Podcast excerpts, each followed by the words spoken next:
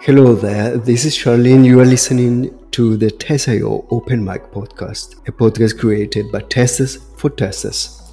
In the previous episode, we talked to Thomas, one of our team leaders, who shared his experience as a software developer and told us what skills you need to succeed as a tester or team leader and give advice to the newcomers on how to start testing with TestIO. Uh, I think a tester should have also some basic knowledge and should be maybe some kind like adventurer. Not only do something, think it's a bug, maybe should go and adventure the real background of it and it, if it's maybe intended, if it's maybe uh, in the workflow of it, if there is maybe a technical thing which is not influenced by the customer, like it's a normal behavior of a browser, of the software they use, like from the Android system. I think it's good for the tester too, because then they can evaluate on own and get less rejections. I think it helps their score, their workflow too. So testers should have some patience and should not rush often when I'm testing, for example. I invest time into the quality in my report to make it a good report and evaluate if it's really a bug. Like for internal tests, sometimes I was thinking, oh, I found a bug. I looked two minutes more on it and then I'm thinking, oh no, that's intended. I was thinking wrong at the first moment.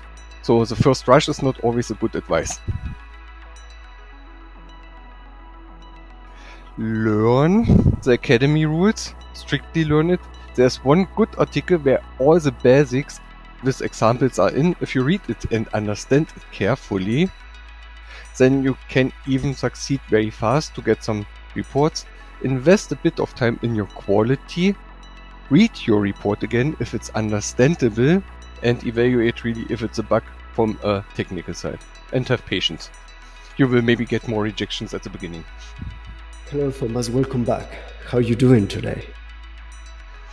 I'm fine today. Excited to go on in our mini series. How are you? The same. I'm really excited.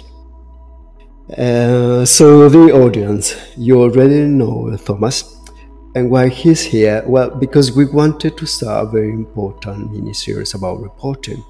So, here we are with this episode. Thomas and I start the series Mastering Bug Reporting based on TestIO rules and professional expectations. Why are we doing this? Would you mind reminding us, Thomas? Sure. Um, we have the goal to improve the testers' uh, uh, reports, which will improve the work for all uh, of us. For the tester, for the team leader, and the customer. The goal of TestIO is to give good or high quality reports to our customers so that their developer can fix bugs. I think a good report is a report which saves everyone the time. Everyone has a feeling not to have lost time. How can you uh, archive this? Uh, easy. When you start with a report, you first read the title, what we want to st uh, start to talk about today. When you read it, it's what you see the first when you don't know the bug. If you read it and have an imagine what the bug is about, mm-hmm. I think the mm-hmm. title fulfills its duty. Everyone know about it, everyone have an expectation.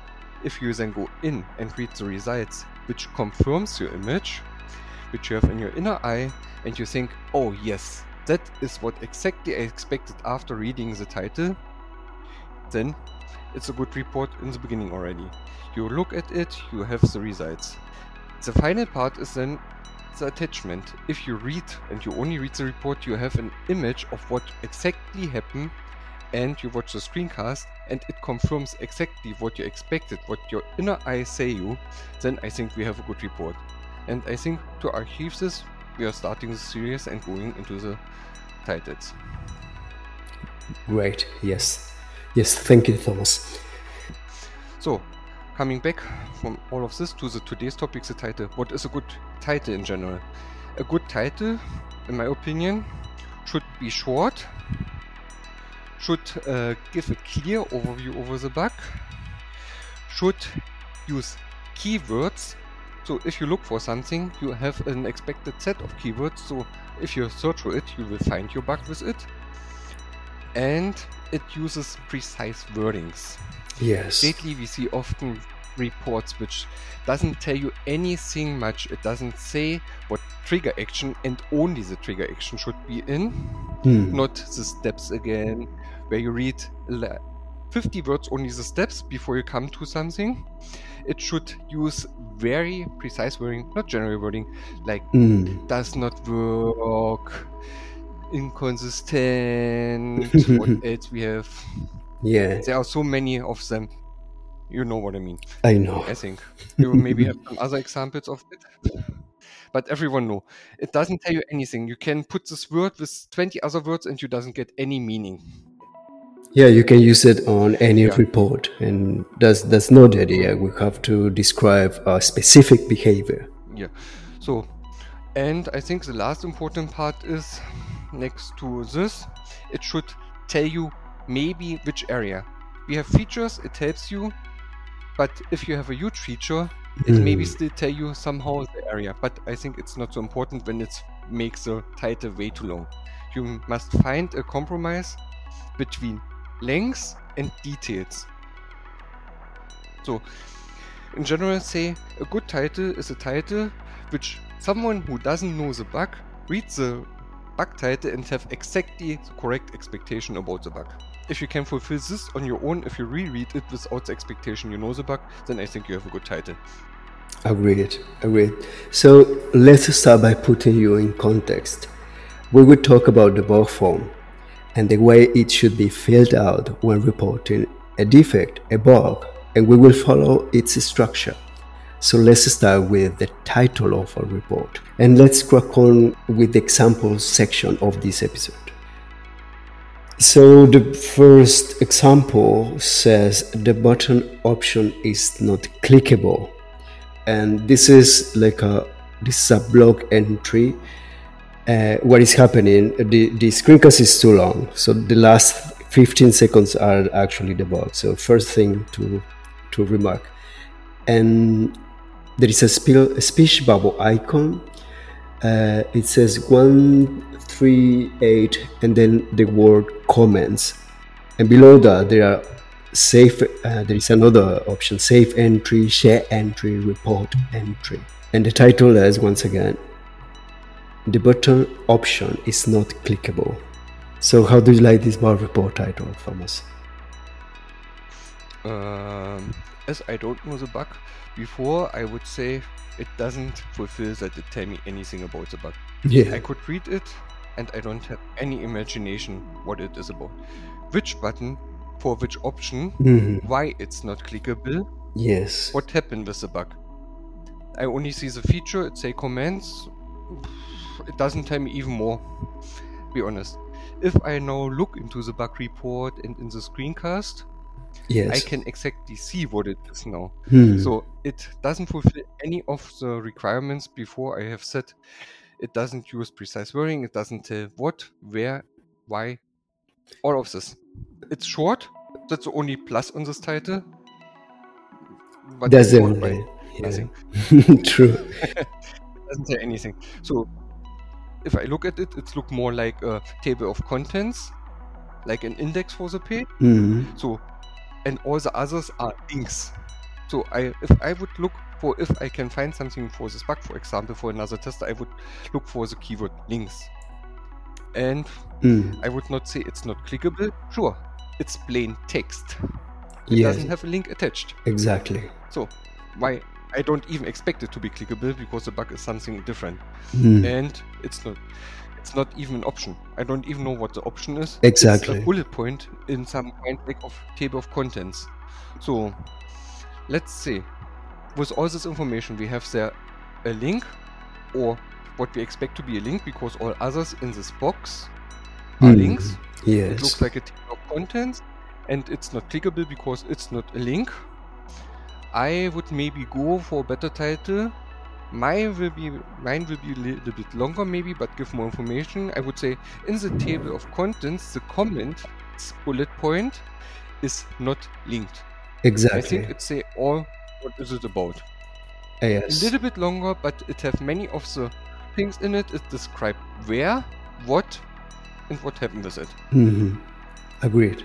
Yes, that's definitely much better and matches the screencast For the second example here, the title of this board report says the price is not calculated when the product page. So what is happening on the screencast is again this is another uh, long screencast for what is reported and the user is clicking it is indeed clicking on the quantity buttons but the actual button that that is shown as as concern it is not a quantity button. It's an, another button that opens up a empty kind of empty modal window. That that's what is happening. How do you like this title with with that description before watching the screencast, Thomas?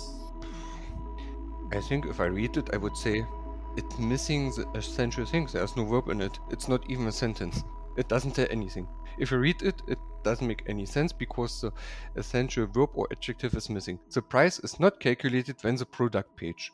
Mm. What happened with the product? Opens, closed, shifted, Yes. There's something essential missing. So my brain, when I read the title, doesn't think of the bug. It thinks what is missing there. and I think it brings myself and everyone who reads it in the wrong position. It have good trigger words, price, and maybe calculated, but that's all. Mm. The rest of the title is not worth anything. So, if I look at the screencast and what you explained, so on this title nothing is correct like on the first one. Mm. You cannot get any information out of it. If I would form a title for what we see, what we have, I would say after clicking the calculating the new length button, an empty layover opens. Why this title? It include all it includes the action we are clicking on the calculating button.